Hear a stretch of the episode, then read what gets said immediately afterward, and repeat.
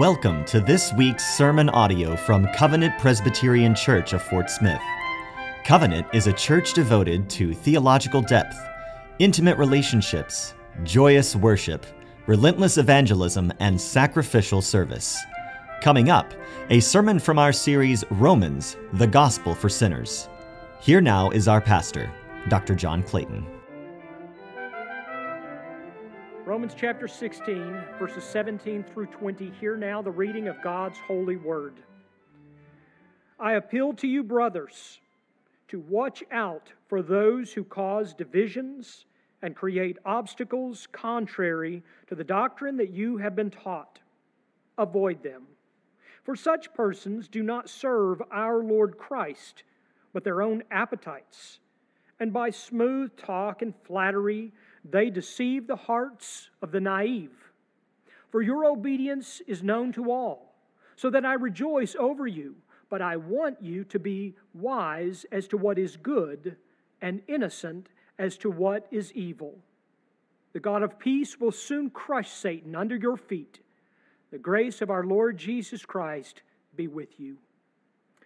The grass withers, the flower fades, but the word of our God will stand forever.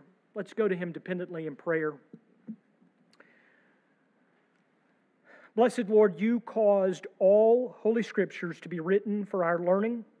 Grant us then to hear them, to read them, to mark them, to learn them, and to inwardly digest them, that we may embrace and ever hold fast the blessed hope of everlasting life, which you have given us in our Savior Jesus Christ. Amen.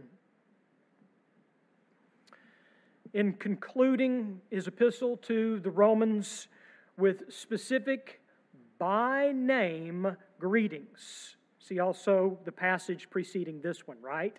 By name greetings. We might expect Paul to carry such greetings, well, all the way to the conclusion of his letter. He doesn't. Paul as I've argued before, Paul is a pastor at heart, concerned not only with commendation and edification, but also preservation, and in this case, protection. So he interrupts the flow of his greetings. In fact, if I was to read all of this passage together, you would see that he gives all of these greetings, then inserts this caution and declaration, and then he adds additional greetings coming from him and his uh, beloved back to the church.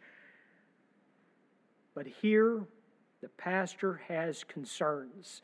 And so he interrupts this flow with his greetings. What better way to say adieu? Of course, this should not surprise us from our study of Romans. Throughout his epistle, Paul has woven practical concerns, but here he seems to convey a concern of ongoing susceptibility. He seems to be concerned about a vulnerability of the people of God. But this is nothing new and nothing old. think with me. Think with me all the way back to the garden. It was the sinless yet naive that Lucifer said, Did not God actually say? It was to the sinless yet naive that the serpent said, You will not surely die. It's the fallen angel of light who works so well his wicked ways as false illumination. And what began in the garden, that dirty old snake, he carries on to the people of God, even to this very day. To the naive in Jeremiah's day, for example, God warned of Satan's strategy. And here's what God warned He said, and this is really almost unbelievable. Listen closely to this. God said in Jeremiah's day, the prophets are prophesying lies in my name. I did not send them, nor did I command them or speak to them. They are prophesying to you a lying vision, worthless divination, and the deceit of their own minds. Well, that's, that's frightening, isn't it? The day and age in which Jeremiah lived. But our Lord Jesus also cautioned against being naive. Jesus said, Do not give dogs what is holy, and do not throw your pearls before pigs, lest they trample them underfoot and turn to attack you. And then cautioning us, following his disciples, about being naive, then Jesus said this warning Beware of false prophets who come to you in sheep's clothing, but inwardly are ravenous wolves. You will recognize them by their fruits. And so, summarizing what Jeremiah, Jeremiah said, summarizing what Jesus said, and considering our passage today, we may conclude that division and deception are observable tools of the devil, which may be identified by the discerning. In other words, I'll put it this way in the words of Jesus beware the wolves. Beware the wolves. If Jesus said that we will be able to identify the ravenous wolves by their fruits, what are some of the characteristics of these fruits? If we can identify these false prophets, these false teachers, these ravenous wolves, if we can identify them by their fruits, what are some of the characteristics of these fruits? This is something we should know, isn't it? But I want to give you four words or four phrases for you to remember. They all start with C. False teachers cause disunity. False teachers cause disunity. False teachers create obstacles. They create obstacles. False teachers crave pleasure, they crave pleasure, and false teachers communicate deceptively. They communicate deceptively. So they cause disunity, they create obstacles, they crave pleasure, they communicate deceptively. Now, think about these four with me. Paul has had much to say in this latter part of his epistle to the Romans about guarding against disunity in the church. And if you have been here, if you've been keeping up with the sermons, you know that Paul has made a point. And you might think, well, surely he's made his point by now. But now he is introducing this disunity in the context of false teachers and false doctrine and false teaching. And here he uses a word that is rarely used in the New Testament. It's translated in the ESV as division. I think it is better translated dissension. Dissensions. Disagreements leading to discord.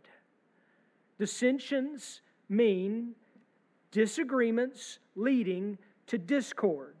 And one of the best ways for Satan to cause disunity in the church is to breed disagreements, fanning the flame of discord in his church.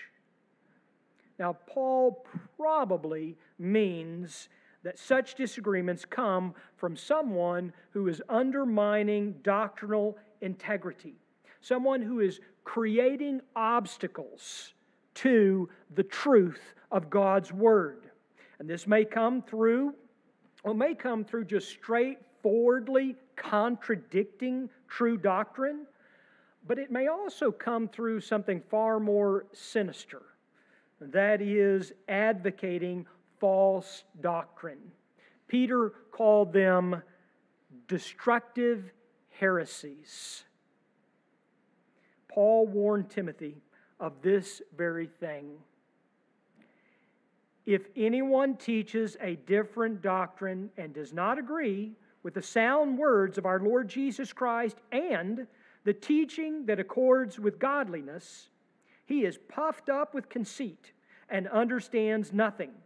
He has an unhealthy craving for controversy and for quarrels about words, which produce envy, dissension, slander, evil, or rather evil suspicions, and constant friction among people who are depraved in mind and deprived of the truth.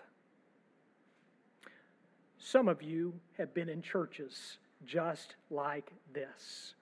I'm thankful that I personally have not. But many of you have witnessed how Satan can creep in and create dissension. And there are these people that move in and they just thrive on the controversy, on the quarrels. For this reason, among others, our forefathers set down doctrinal standards in creeds and confessions and in catechisms. And think about this we, as Presbyterians, we have inherited a treasure in the Westminster Confession and catechisms. And one of the main uses, one of the main uses among many, I might add, one of the main uses of our faithful confession is to help protect us from false teachers. Now, I'm going to let you in on a secret. You're going to want to lean in because this is just between you and me and people watching the live stream and video later. But just between us, lean in. Here's my secret. One of the things as a pastor that I am often asked is So, John, what do you think about insert doctrine? What do you think about a certain doctrine.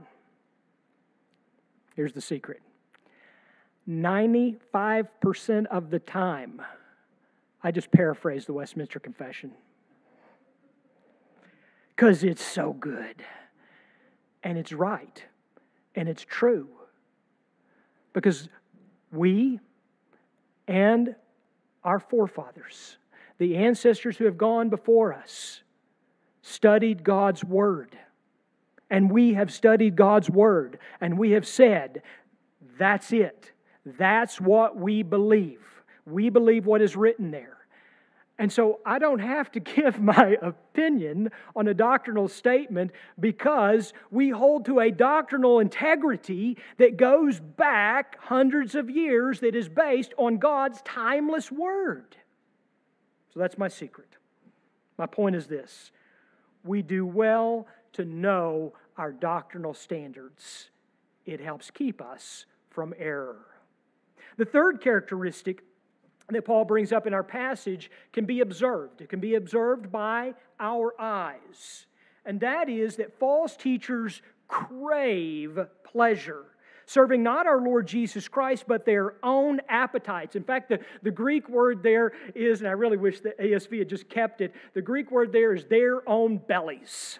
They crave that. Their appetite is for their own bellies, which is a metaphor for what? Their sensual delights.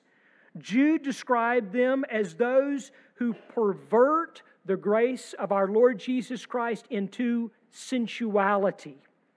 When you see someone, heads up, when you see someone justify indulging their flesh, claiming the liberty of the gospel, beware. When you encounter someone encouraging you to do the same, you're in the presence of a false teacher. For the gospel liberty that you and I enjoy, the liberty that you and I enjoy in Christ, leads not to pleasing our sensual appetites, but to keeping our Savior's commands. That's why the psalmist could cry out, Oh, how I love your law. No one can say that who is seeking to please their own sinful appetites. And so beware of him who craves to fulfill his or her sensual appetites. The fourth characteristic that Paul gives us can be heard. The one before can be observed, this one can be heard. False teachers communicate deceptively. By smooth talk and flattery, they deceive the hearts of the naive. Although we live in an age of vacillating semantics, words and their meaning actually, words still mean something. They still matter, and doesn't the devil know it? As he knows the ways of the world, he surrounds us. He surrounds us with deceiving voices, leading even to the discerning ear to grow numb because there's so much deception out there. We can just get tired of the noise and grow naive. Our politicians lie, our media distorts, even our advertising resorts to means of deception. And lying, lying is so pervasive in our culture that we have grown accustomed to it. And now I can't even believe my ears when I hear that there are Christians who even justify it. Well, you know, it's just politics. no, I don't know. I really believe that there is truth and there is falsehood. And I'm not okay with telling lies. Hmm, and you're not either. But, but when a false teacher slips into the church, we may not even recognize him. We may not even know that she is a false teacher because we are so used to the rhetoric of deception he or she speaks our language, so to speak, telling us what we want to hear, trying, us, trying to teach us even what to think with our minds. Avoiding the substance of the truth, he appeals, that is the false teacher, he appeals to our, our vanity, flattering us with so called words of encouragement. That's a churchy term. It's the best one I could think of for something that happens in the church. Well, you know, he's just encouraging you flattering you, lying to you. You should be encouraged. No, you should run for the hills, right? Because here's what Paul warned Timothy For the time is coming when people will not endure sound teaching, but have itching ears. They will accumulate for themselves teachers to suit their own passions and will turn away from listening to the truth and wander off into myths. Relevant in the first century, relevant before the first century, relevant today, right? But as I'm looking at this passage, and you may be wondering the same, I wonder who are these people? Who are those who are so susceptible to deceit? Well, they're the vulnerable. They're the gullible. Paul calls them the naive. The naive. The fact is, is that you and I, all of us, have been naive from time to time, maybe even today. And it could be due to a lack of age, it could be due to a lack of experience, but more often than not, I believe that it is due to a lack of self knowledge or a lack of self awareness. The naive don't know it. and it should not surprise us then that when Calvin begins his institutes, that magisterial work of Protestant doctrine, when Calvin begins his institutes, in the very first paragraph, here's how he introduces it. He says, The purpose or rather, he says, the whole sum of our wisdom, wisdom that is, which deserves to be called true and assured, broadly consists of two parts knowledge of God and knowledge of ourselves. And then Calvin goes on in that same paragraph, he goes on to say, the purpose of knowing ourselves is to show us, and you're going to want to buckle your seatbelts. Get ready the purpose of knowing ourselves is to show our weakness, misery, vanity, and vileness, to fill us with despair, distrust, and hatred of ourselves, and then to kindle in us the desire to seek God, for in Him is found all that is good, and of which we ourselves are empty and deprived. Boom. That's how he begins the institutes. And the reason he does is because if you get that wrong, you won't understand the rest of Christian doctrine. If you sit here today confident that you are not susceptible to desires of your flesh or the ploy of him who disguises himself as an angel of light, then beware. Many woes await you, including being deceived. But if you know your naivety, as I explained it here, if you know what you are susceptible to, knowing that Satan seeks to lead, as Jesus puts it, Satan seeks to lead even the elect astray if that were possible, which it's not. But that's how cunning that snake is. If you understand this, then you know to humble yourself and look to the Lord's provision. In our passage here, Paul lists no false teacher. Look at again if you need to. 17 through 20. No names are mentioned. And I find this interesting because in the day and age in which we live, you know, I'm sure there's some website out there, you know, false teachers of our day. Scroll down, ooh, ooh, right? Paul doesn't do that. He doesn't list one name. And I realize that's an argument for, from silence, but here's the reason why I find that intriguing. A list would have been so much easier for the naive and for the gullible, but it wouldn't teach the church the discernment necessary to spot wolves when they seek to harm the flock. He's teaching us. And so Paul teaches us how to identify false teachers, he teaches us how to identify false teaching. Paul tells us in this passage to watch out. It's one of two things that he's going to tell us about how, in, in terms of how we're to identify them. We are to watch out. And that watching out means that we know they exist. False teachers and false teaching exist. And we also know, according to the first chapter of Jude, that these false teachers seek to creep into the church unawares. So we know they exist, we watch out for them, or, and I love the way that he puts it, the Puritan Matthew Henry says succinctly, a danger half discovered, or rather, a danger discovered is half prevented. A danger discovered is half prevented. And so we keep watch, or we watch out. Now, if this is true, and borrowing from Matthew Henry, then if that's the first half of prevention, what's the second half? Well, the second half, Paul says, is avoid them. You see that in the passage. It's actually an imperative, it's a command. Avoid them. The present tense of avoid also implies an ongoing diligence.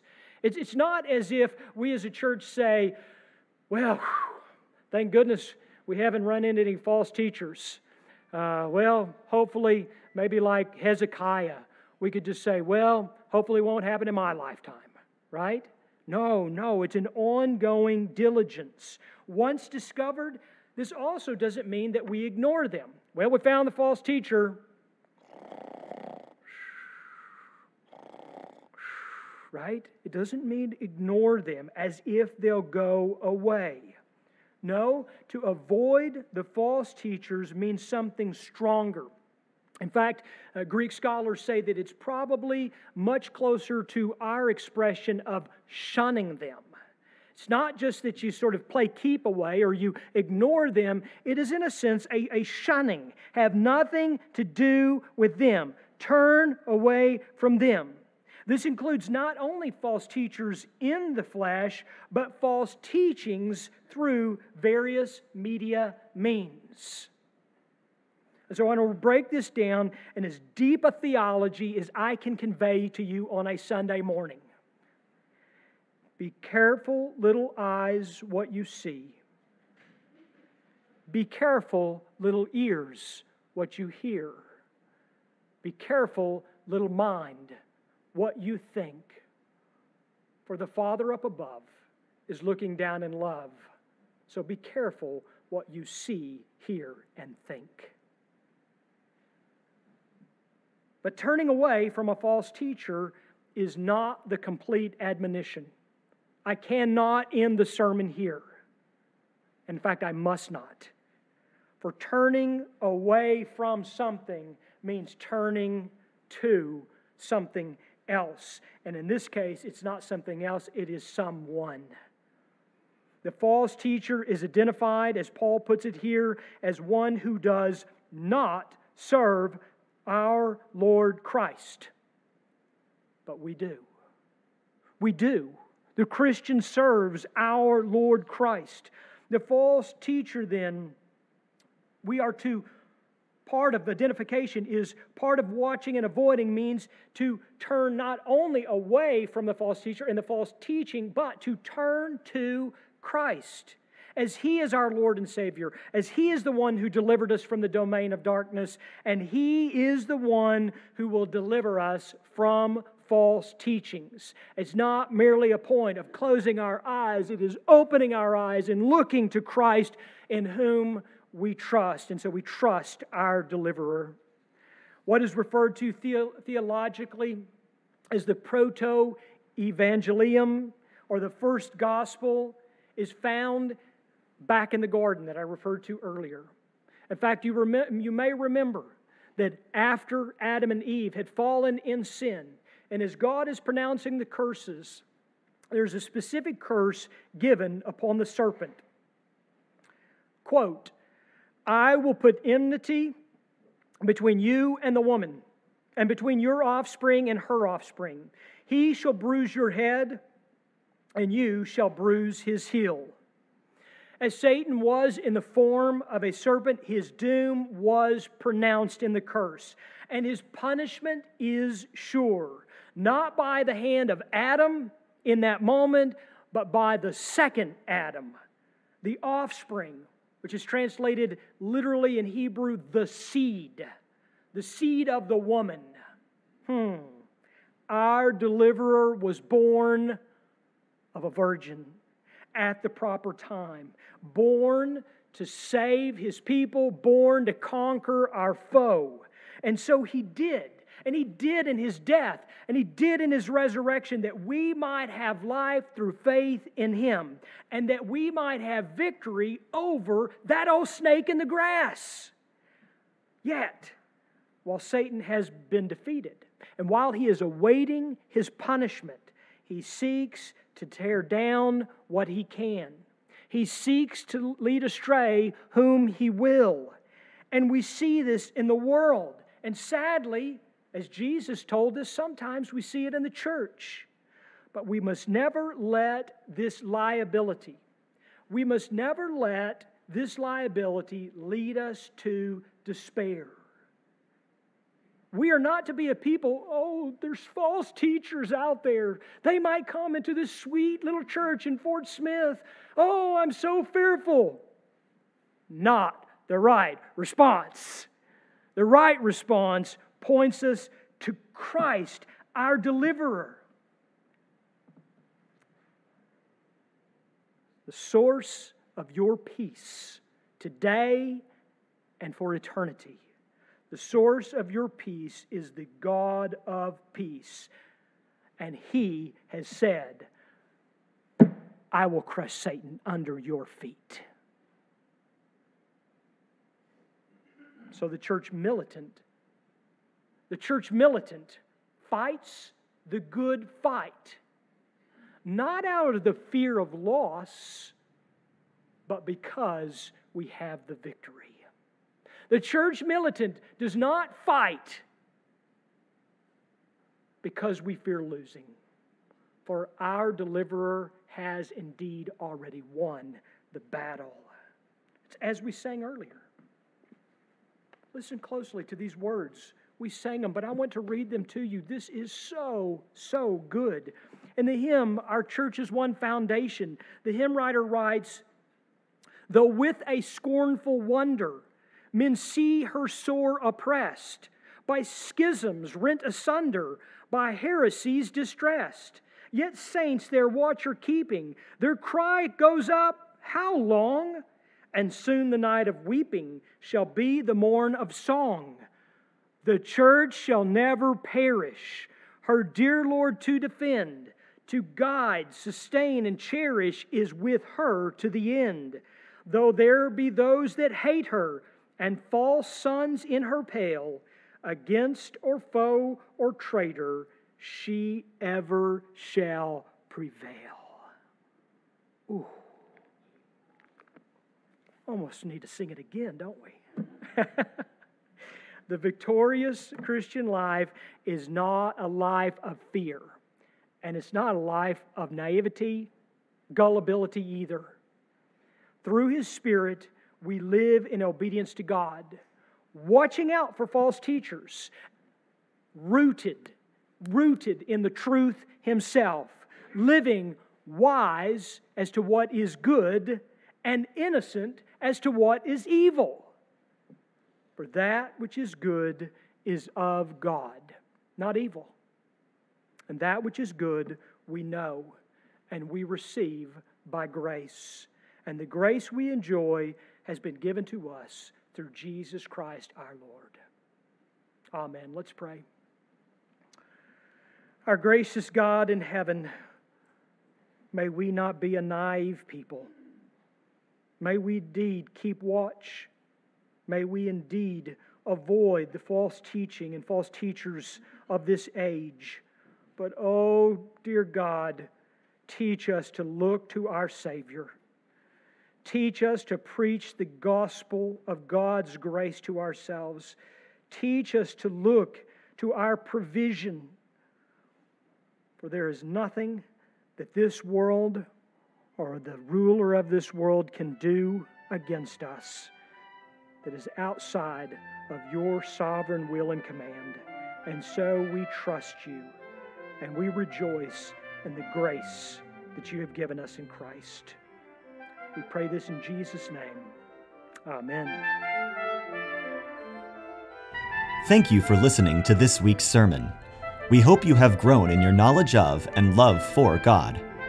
Covenant Presbyterian is a PCA church that meets for worship on Sunday mornings at 10:30 a.m.